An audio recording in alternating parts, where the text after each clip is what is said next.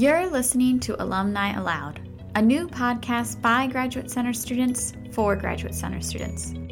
In each episode, we talk with a GC graduate about their career and the advice they would give current students. This series is sponsored by the Office of Career Planning and Professional Development at the Graduate Center.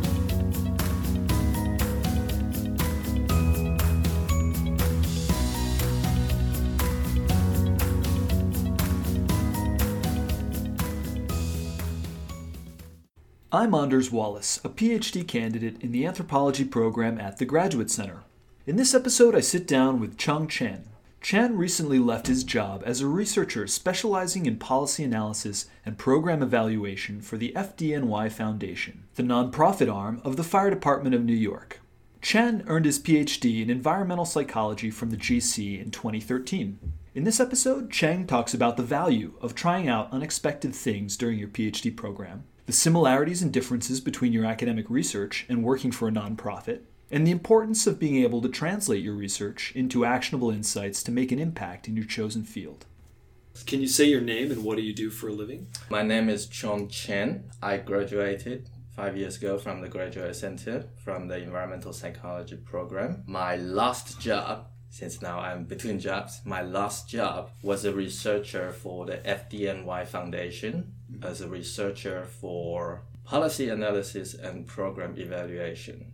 So the foundation is a 501c3 nonprofit affiliated with New York City Fire Department. The foundation does quite a bit of different projects, but my duty was primarily to review the ongoing fire safety education community outreach efforts. Mm-hmm. Were they effective? Were they not effective? And what I brought to that position is not just look at that particular community outreach, but also compare that to fire incident records throughout the city. Mm. So we do, you can say, a little bit need assessment and then where we provide our service. Evaluating the effectiveness of these outreach programs to, to people in the public. When we talk about fire department, we still think pretty much about fire suppression. We haven't really think proactive using fire safety education as a quote unquote fire suppression. Mm. Same thing as years ago, you know, when we talk about medical doctors, we don't link medical doctors with public health. And then, of course, over the years, we think about, oh, you eat healthy, you exercise, immunization, different ways to prevent you from getting sick. Right. So this is a kind of progressive civil service, and not just in fire department, but other city offices as well, to use social science research methodology to analyze what's the current situation. Can we develop some sort of policy initiative to prevent things from happen instead of spending all our time and energy in mm. quote unquote fixing the problem? I would admit it's not an easy sell because the difference between such non-academic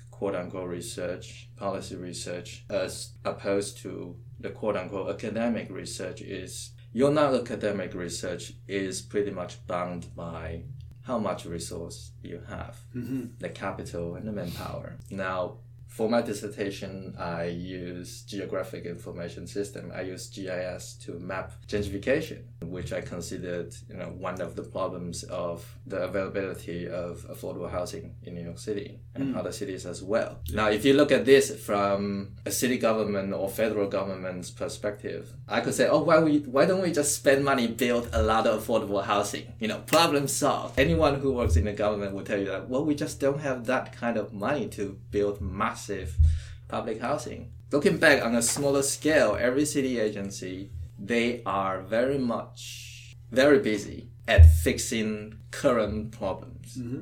So when you are there trying to say, oh, we can do this to prevent, it's always like, yeah, yeah, let me finish what's on my plate 1st mm-hmm. Then I'll think, what am I going to cook tomorrow? Can you talk a bit more about your academic background and what drew you into the field of environmental psychology? I had been a psychology major since undergraduate. Now I've always interested in, you know, to learn more about how people think, how they act, how they make decisions. I actually went to New School for Social Research on 14th Street first, and I thought I would study social psychology. Mm-hmm.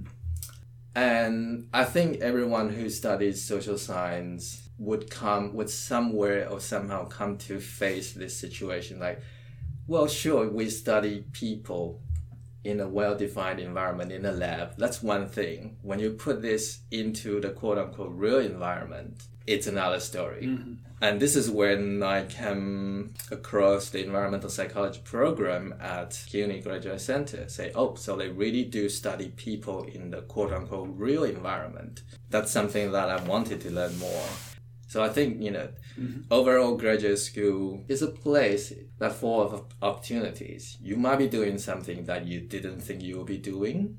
I would usually would tell cohorts, younger cohorts in my program, like, you know what, spend a semester, do something that you think that I'm not going to do that for the give it a semester because think about how long your career will be after you finish your dissertation. Mm-hmm. I know everyone, and I was one of them. When you are in the graduate center, you think that if only I can finish the dissertation, my life would be all, I don't know, all rainbows and ponies. and now, obviously, this is a crucial stage for graduate students. I'm not downplaying that. Think about it. Once you get your PhD, how long do you think your career would be? I would say 20 years easy. Now, if you finish young, 30, 35, that's mm-hmm. not unheard of. Your career could be decades long. So come back to when you are at graduate center. Let's say you quote unquote waste a semester doing something. At least you will learn something new. And then you will decide, okay, I gave it a shot. This is definitely not what I want to do for my career. Or maybe you learn something, it's like, okay, I didn't know this could be interesting, and you decide to follow it up. You don't know. I think, you know, if there's a lesson to learn here is to look further beyond your dissertation. That mentality, was that true in your experience as well? It is very true in my own career development. So when I started in the environmental psychology program, we had three required courses in the first semester. I was sitting like this, chatting with my advisor, and he asked me like, well, do you plan to take an elective? And I say, well, you know, this was back then. I think I just came to United States a few years. I was like, I know there are a lot of readings in those first year courses. I said, I don't know. I'm not sure. I think maybe it's better that I take it slow, just stick with the required courses. And he said, Well, I am teaching an elective course called GIS and something like environmental justice or injustice, something like that. Mm. He said, It's it's a workshop, you know, we talk, there's not much reading we will learn the new computer software. I said, what does that do? I said, well, in a nutshell, it makes maps with computer software. And he said, but in reality, it runs spatial analysis that traditional numeric statistical analysis couldn't do. And he said, well, you know what? Same thing. He said, you know what? Give it a try. You don't like it, you can always withdraw. Mm. And I figured, yeah, A, that's true. And B, yeah, I figure I can use, I can make a few maps for my dissertation so I took the class. The next semester, I will admit that I didn't touch it at all. And the following summer, he told me, he said, Oh, I heard that the city is looking for summer interns that knows the software. And I said, oh, sure, let me put my name in. And I got a summer internship at the fire department. And, and this was in your second year of This was between my first year and second year. Mm-hmm. Now, once the summer was done, I thought, you know, it's a nice experience. And they say, well, we really like what this technology can do for the department. Would you like to stay? And I figure, yeah, sure, why not? I live in Brooklyn. The fire department's headquarters was in Brooklyn. It's a very short commute, and I can always go work there in the morning and then come to graduate center in the afternoon. Mm-hmm. It seems to be working out, and then I stayed and I kept learning things. You know, I also witnessed how they utilize the technology more and more, as well as other city agencies as well. Mm-hmm. And so it become well. I didn't realize that skill paid for my graduate center tuition Mm-hmm. So if not for nothing, I mean, of, I mean, of course, I also work at other professors' research projects, but this one, you know, last longest and most convenient. This skill obviously led into your dissertation research. And then after you finished your PhD, you returned and worked full time with the FDNY. So I'm a foreign national. Now, for foreign nationals to stay and work full time, you need a work visa sponsor. City agencies don't do that. And they said, well, maybe they could use the fire department's nonprofit wing, the FDNY Foundation, to sponsor for work visa. And then they explained to me that no, no, they were really looking at people who can analyze big data. In this time and day, everyone is like, oh, we have lots of data, we have lots of data. But no one can make out what the data is telling a story or not. Mhm. So this is what they pitch me. Say, well, they have lots of data. When I say firemen, everyone thinks that you know fire trucks, fire suppression. Mhm. How does these two correlate to each other? So I they say, well, they could use someone to really run the numbers, put the results on map in an easily comprehensible way. Data visualization. Right. And this is something that probably a skill that I would suggest um, graduate students at the graduate center to maybe even just to start think about it. When you work in a non-academic workplace, you need a skill to be able to convey your search result in a layperson's term. Actionable insights. Yes. When you go into a quote unquote non academic workplace, Mhm. It's a different setting. And again, this doesn't mean that you know more than they do. Actually, I would argue it's the opposite. They have their terminology, they have their working methods, and that is something that I would say that we don't learn enough at graduate center Mhm. not just graduate center, but if you go to any PhD program, I think the main purpose is still to train you to apply for a tenure track job at a four year college. What was it like on a day to day basis working in the Oh, FDNY? Yeah, is there a, is there ever a quote unquote typical day? This is another aspect of difference between academic and non-academic jobs. In the non-academic setting, the situation is more fluid. Some would say it's a little bit more messy because there are different needs for researchers. Yes, the shortened time frame. The shortened time frame, there will be certain things that when you step into the office, your phone ring, your boss say, this just happened last weekend. Think about what we can do. So this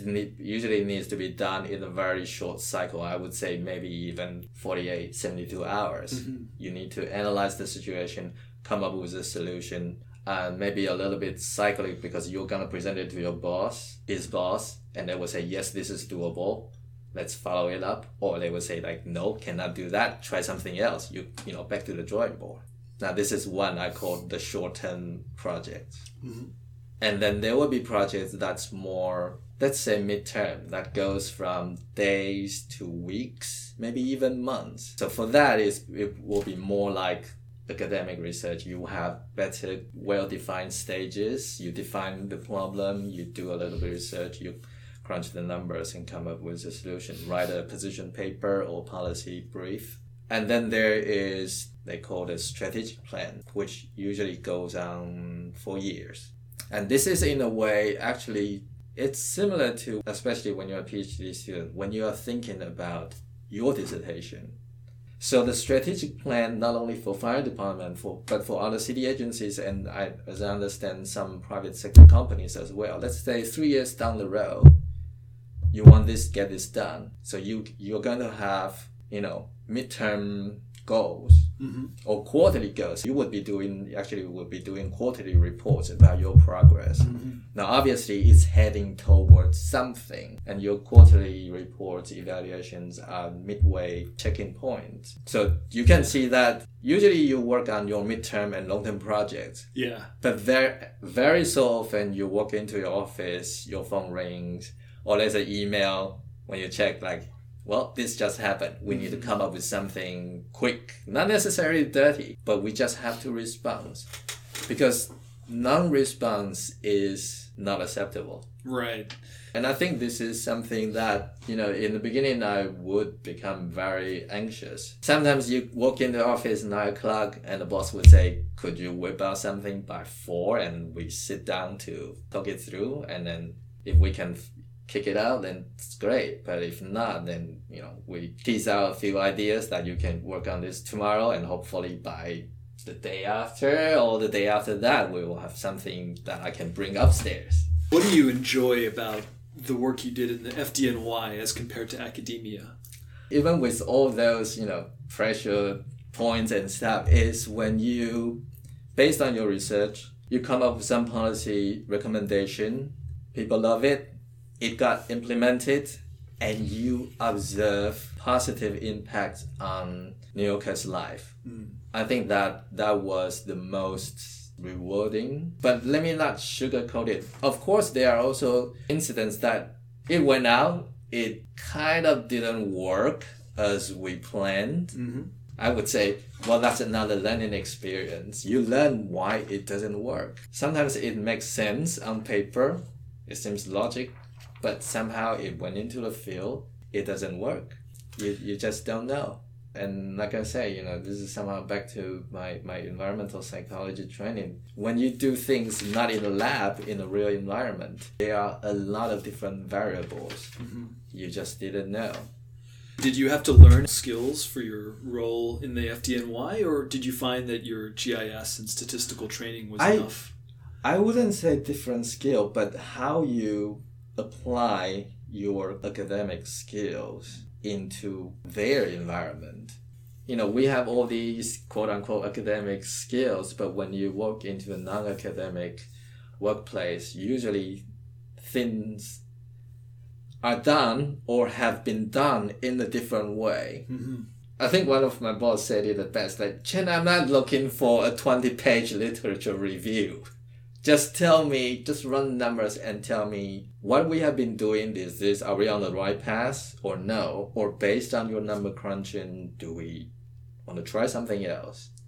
Especially now, there are more and more think tank nonprofit that has been doing this and they sometimes would take on projects or contracts for government offices or they're just write for grant and write their own you know policy brief. I would say read those. I would consider them like a bridge between real policy brief and the academic publication. They're somewhere in the middle. They do carry out literature review. They do carry out serious statistical analysis but they also come up with real policy suggestions. Mm-hmm. in my own case you know, I studied gentrification. During my whole, you know, several years of doing the research, no, I never really considered what's my solution to fight gentrification. When we design, when we propose a dissertation, I think we always think you pass the defense, that's the end. Now I would, I'm gonna throw it out. That's actually the beginning hmm. because that's the beginning of your career whether you go for an academic job, you're going to give job talk. Mm-hmm. People are going to ask you, well, what's next? If you go to a non non-academic job interview, people will say, well, that's great that you done all this for your degree. But what kind of skill do you have or what have you learned from your dissertation that could help our situation? Yeah, I, I would say that that's probably something that you know the most or the biggest challenge for me or you know the lessons that i learned over the years working in a non-academic workplace is how do i translate my findings. People say oh you play it down or play them dumb. No i would say if you think that skill is easy it i would say it's the opposite. You need to use limited phrases and wording but at the same time explain your research results. Mm-hmm. Imagine that, okay, explain your dissertation to high school students. And I think that's probably the, the biggest challenge I have in my workplace. Your explanation needs to make sense to them because if they don't understand what you're talking about or you're not making sense to them, then I'm sorry to say all your efforts is wasted. It doesn't reach out. It doesn't make a positive impact. Yeah. I think this is especially true because, you know, CUNY is a, is a public university. I think the students that were attracted here, we all feel that we have certain civic duty. Sure. But I would say, you know, it's just a different career choice. The paradigm of a PhD career path, it's still there. Some would say it's become more competitive. Some would say it's simply you have more opportunities elsewhere. Some people would say opportunities knock at your door, and some people say like, well, just stumble on it and realize, hey, this is something interesting to hmm. do and pay the bill. While you are or students are still at graduate center, I think you need to consider this trend of the job market you're going to face when you finish graduate center, eh, which is there are likely to be more of you graduating than there are more opening in teaching positions, full-time teaching positions. So your cohorts could be your competition in a few years. So this is why I say perhaps during your time at the graduate center, spend a semester or two, try work at a nonprofit or even a, the dark side, a private sector. Give it a try and maybe you'll find something you find interesting, or maybe you can really say, "Yep, oh yeah, done that for a semester, cross that one out of my bucket list." But you know, you But now you know for sure. So this is, and this is this is a, family story that my maternal grandma she used to babysit us, and she would say, "Try this food, try this that food," and we were like, "Oh no, no, that looks funny. I don't want to eat it." And he, he she would say, "What's the worst? You bite into it. If you don't like it, you spit it out. What's the worst?"